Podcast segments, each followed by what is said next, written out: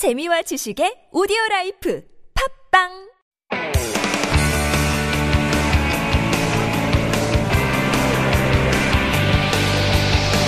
From the latest headlines to conversations about the trends and shifts that shape society at large, explore what makes living in Korea interesting with Life Abroad on TBS EFM.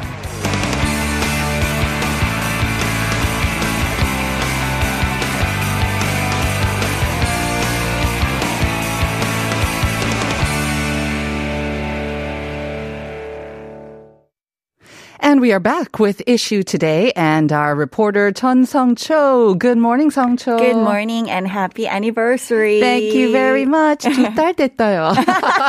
And one candle is missing. You only have one candle. Yes, it's a number two. Okay, yes. I couldn't see the number from here. It's okay. Yes, a beautiful cake, isn't it? Yes. So, yes, it's our second birthday, and I'm very grateful that you have joined the team as well. It's always great to see you. It's an honor. Our own little fairy on the show. All right, we've got some great news to talk about. So let's start with the Squid Game. Everyone's still talking about it. It's the Netflix series that pits poor people against each other in a deadly match, but it's taken the world by storm, topped the charts in many, many countries around the world. And the co-CEO of Netflix recently said that the show has a very good chance of becoming the most popular show yet shown on the platform? Right, that's incredible. Wow. I mean, the platform's chief content officer, Ted Sarandos, expressed surprise at a media conference this week and said that it could soon dethrone Bridgerton as the biggest Netflix television series of all time. Bridgerton was the number one so far. Why are you laughing? You watched a little bit of it? Well, if you watched it, yeah, you know why I'm laughing. Right, so it's no surprise that the first season of Bridgerton stands atop Netflix's list of most popular series by now, by household, and most popular series by hours spent viewing. But Sarandos said that Squid Game is catching up very fast, and it has a very big chance of becoming the biggest Netflix show ever. It currently ranks as the number one show worldwide on the service. Mm-hmm. He said none of the people at the company saw it coming in terms of its global popularity. Absolutely. I mean, if no one saw it at the company, I think no one saw it even here in Korea as well, considering that it is very Korean in the way that it deals with these childhood games, right? Coincidentally, I had dinner with a friend who happens to work in Netflix Korea, and we talked about Squid Game, and even she said none of the people, even in Netflix Korea, saw it coming. It's amazing. It just kind of blew up all over. And I'm thinking for Halloween, we're going to see a lot of Squid Game related costumes. But Netflix itself has become huge in Korea, so I guess it doesn't come as a huge surprise that they would collaborate and be showing a lot more Korean content as well. Right. I mean, the streaming giant has had a series of hit shows by partnering with creative studios in South Korea since it began offering service in the country in 2016. But the latest hit, Squid Game, has topped its global rankings for the first time this month, becoming the first Korean drama to claim the number one spot in the U.S. The show is a product of Netflix's aggressive expansion in the country for short. Netflix added 5.6 trillion Korean won to the economy between 2016 and 2020. That's about $4.7 billion worth of economic effects, with 2.3 trillion won in just last year alone. And this is according to the company's recent report jointly written with Deloitte. Right. So it's had a huge impact on various industries like publishing, comics, music, tourism, food, and fashion. And I saw an interview with the director of Squid Game. And as you know, probably he spent a long time working on this, but he couldn't get a lot of companies to actually support it and air it because of its kind of unique, gory content. Scenes. They're like, no, this is just too bizarre and weird. But Netflix came through, of course, and so that's how he was able to get this made. And apparently there's no incentive that it's like number one globally, but still, I mean, it's been seen by all over the world and will lead to many more chances. So it's been a great collaboration, not only for Netflix and individual sort of directors and content creators, but also Korea, right? I mean, it's also thanks to Korean content creators like BTS and Bong Joon-ho and Parasite that Netflix has been able to kind of reap some benefits too? Definitely. The country has seen many of its creators, actors gain fame on the international stage. I mean, of course, the list includes Bong Joon-ho, who won the Best Director Oscar for Parasite in 2020, Youn Yuh-jung, who won the Oscar for Best Supporting Actress this year, and BTS, a 7-member boy band with fans all across the world. An army of them. Exactly. Yep. Netflix has set up 2 studios and produced 80 films and series since 2016 in South Korea, and now commands 3.8 million subscribers in South Korea. Mm-hmm. It has invested about 770 billion won into creating original content in the country. It's amazing. I can't wait for the next kind of big thing to come out of Korea and hit the global market. All right, let's move on to our second item, though. There was news recently that electricity rates are going to be increased from October, and this is the first rise in 8 years. And they said that it was inevitable because of the hikes in global prices of fuels. Now, the Seoul government is trying to encourage people to save energy and save on their electricity bills by introducing different pricing for different hours of the day. Right. The city government is going to experiment this new pricing system, starting with some 3,000 households living in certain apartment complexes in Seodaemun-gu district. So under the system, electricity bills are calculated at lower rates for the energy consumed at night and in the early hours of the morning, of course, when consumption is generally low, and at higher rates for the energy consumed during the day. And this will help distribute energy consumption throughout the day so that power plants don't have to run extra generators for peak hours. And it'll also allow people to plan ahead and use energy more efficiently. And the government will give the 3,000 households what's called smart meters, devices which people use to check their energy consumption in real time via a smartphone application. That sounds like a great idea. I think you have a greater awareness of how much you're using. You're definitely more inclined to spend less or use less electricity. Moving on to our last item. So another item celebrating its second birthday, it's Nodeulseom, and that's the artificial island in the Han River. It celebrated its second birthday and also hit a milestone of 1 million visitors. So can you briefly introduce the island for those who don't know or haven't visited? I actually have never been either. You haven't? No, it's not yet. Very beautiful, especially when the weather is breezy and nice. Like now? Yeah, it's one of my favorite places to take my dog, Tebeki, on a walk because I live quite nearby. So it is located under the Hangang Daegyo Bridge connecting Yongsan and Noryangjin. And this island is a cultural space, actually, with a great focus on nature, books, and music. It officially opened on September 28th, 2019, 2 years ago. And the island features a variety of facilities such as LifeHouse, Nodal Bookstore, End Table, Plant Island, and more. How do you get there, by the way, to the island? Can you take your car or do they have public transportation? Bus, okay. You can't park your cars there by walking or by bus. All right. So they're also hosting a special event or special events maybe next month. Tell us more about that, the Wonder Weeks. Yes. So the Wonder Weeks is a concert series taking place from October 8th to November 14th at LifeHouse. The lineup includes artists such as Okdal, Stella Jang, W24, George, and Im Jisoo. A total of 36 artists will participate. And there's also going to be a special exhibition at Space 445 Gallery. This will display pictures of the beautiful nature of Nodeulseom photographed by famous photographer Cho Sun-hee. All right, so a great way to check it out if you haven't done so already, and also take in the great weather that you can enjoy there as well. Thank you very much, Sung Cho. My pleasure. Have a great rest of the week, and we'll see you next time. You too.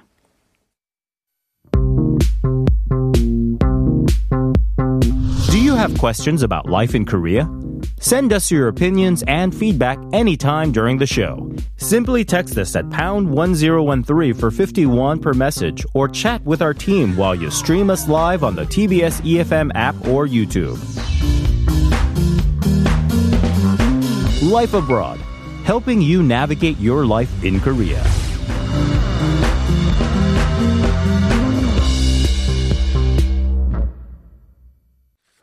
And we are back with Korea Unveiled. This is our weekly travel segment, moved up from Friday to Thursday to give you more time to plan a trip maybe out of the city. And helping us to do that, Hallie Bradley. Good morning, Hallie. Good morning. Good morning. You're sounding very calm this morning. I had a good week, yeah. I am very relaxed today. Very relaxed. Okay. As you know, you might have noticed with the cake in the studio, we are celebrating our second anniversary or second birthday. So we have been asking our listeners as the question of the day, it's just one question today, to send in any messages, any maybe compliments, or maybe some constructive criticism as well as to how we can make the show even better. So you have already been sending in some messages. I just want to share a couple of them. Basil joining us on YouTube, I believe. 2주년 축하합니다. 아침을 산뜻하게 시작할 수 있도록 도와주는 나승현님의 편안하고 유창한 목소리에 반해 첫 방송부터 꾸준히 듣고 있습니다. Wow, from our first one, that was like a Monday 2 years ago, 9월 30일이었는데 정말 감사합니다. And 6587, 축하드려요. Lovely pink ribbon, yes, and delicious looking cake. I love it. Thank you for always being my good friend for the past 2 years. Since the pandemic, I've been kind of cooped up at home. Seungyeon's nice voice is always comforting me. And let's do it for another 10, 20 years. Woohoo! 갑시다. 10년, 20년. Thank you. And keep those messages coming to Pounder Sharp 1013. And we'll be handing out some coffee coupons and neighbor expert coupons as well. So, Hallie.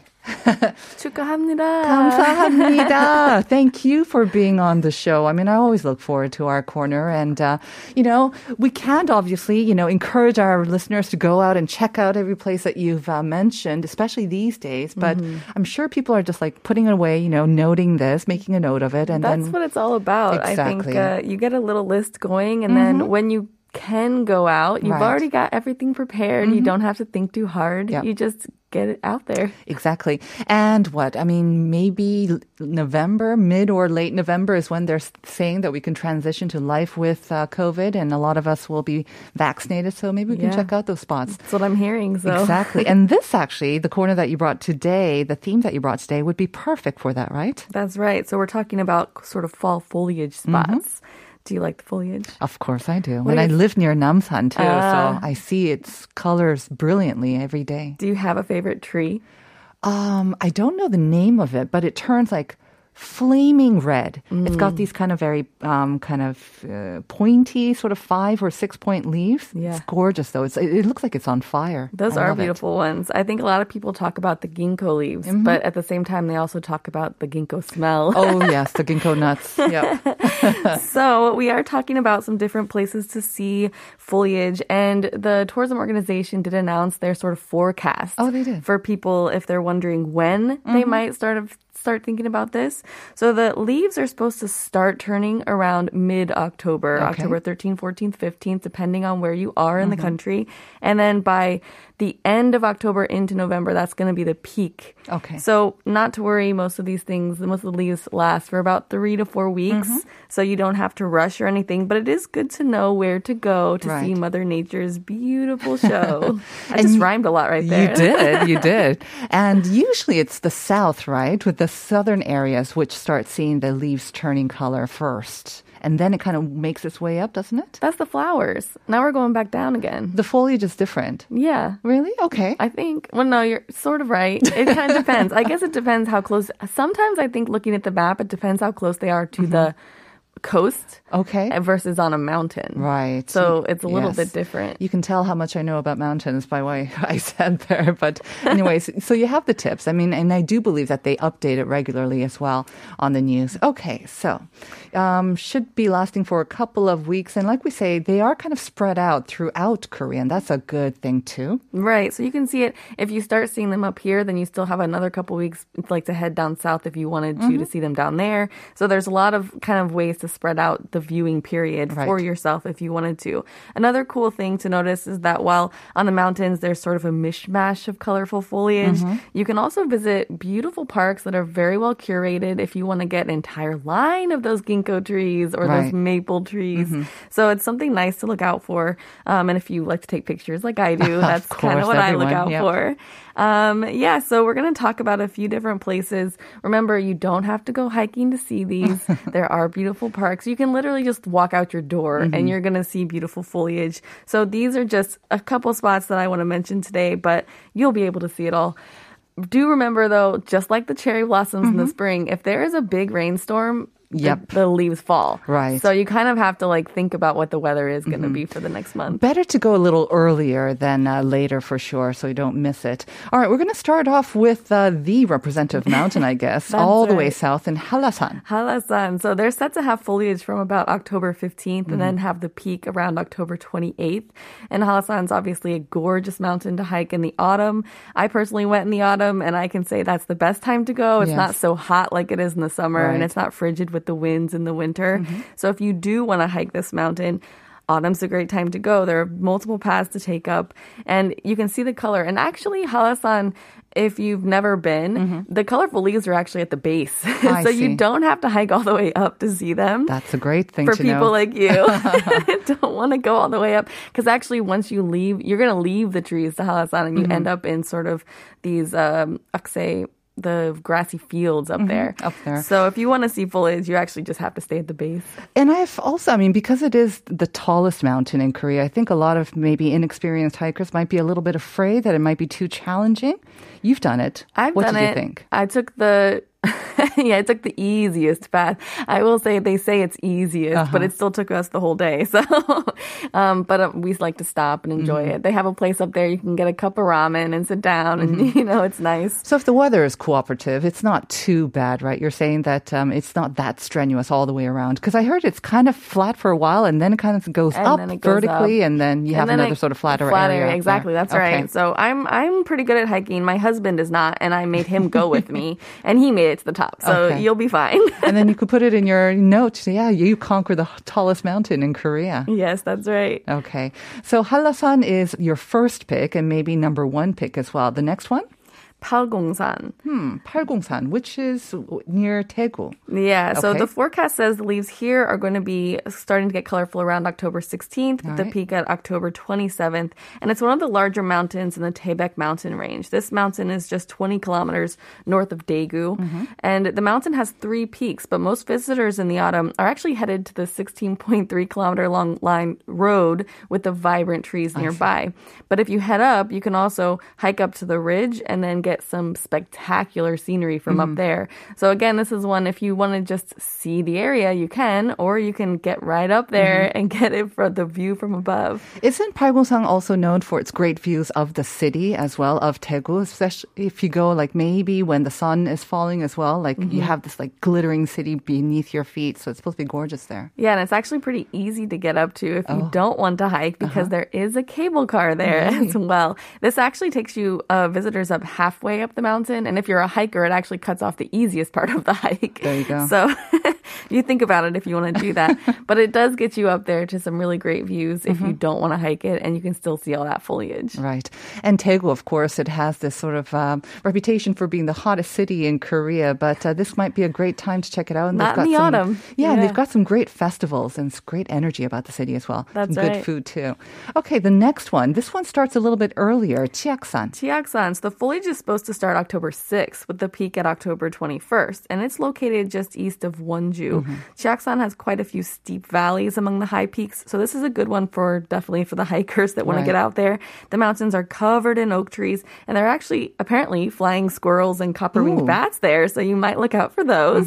The top of the mountain's a bit unique. At the top is on Birobong Peak, you can find three large cairns that have been built by a very industrial local who wanted to sort of say thank you to Buddha at the top there. What's a cairn? You know, the rock sculptures? I see. Got it. With Buddha's kind of sculpt. Yeah. Into the boulder face or the rock face. Yeah. Got it. Okay. That's the right word. I looked it up, actually. That's a good one. We're learning new words all the time. The last one, of course, you can't not leave out the ginkgo trees. Where is this one? Yeah, so this is the Asan Ginkgo Tree Road. And though it's not a mountain, I was going san. Appeals Asan. To me. Hey. Yes, Asan. You still got a san there. Yeah.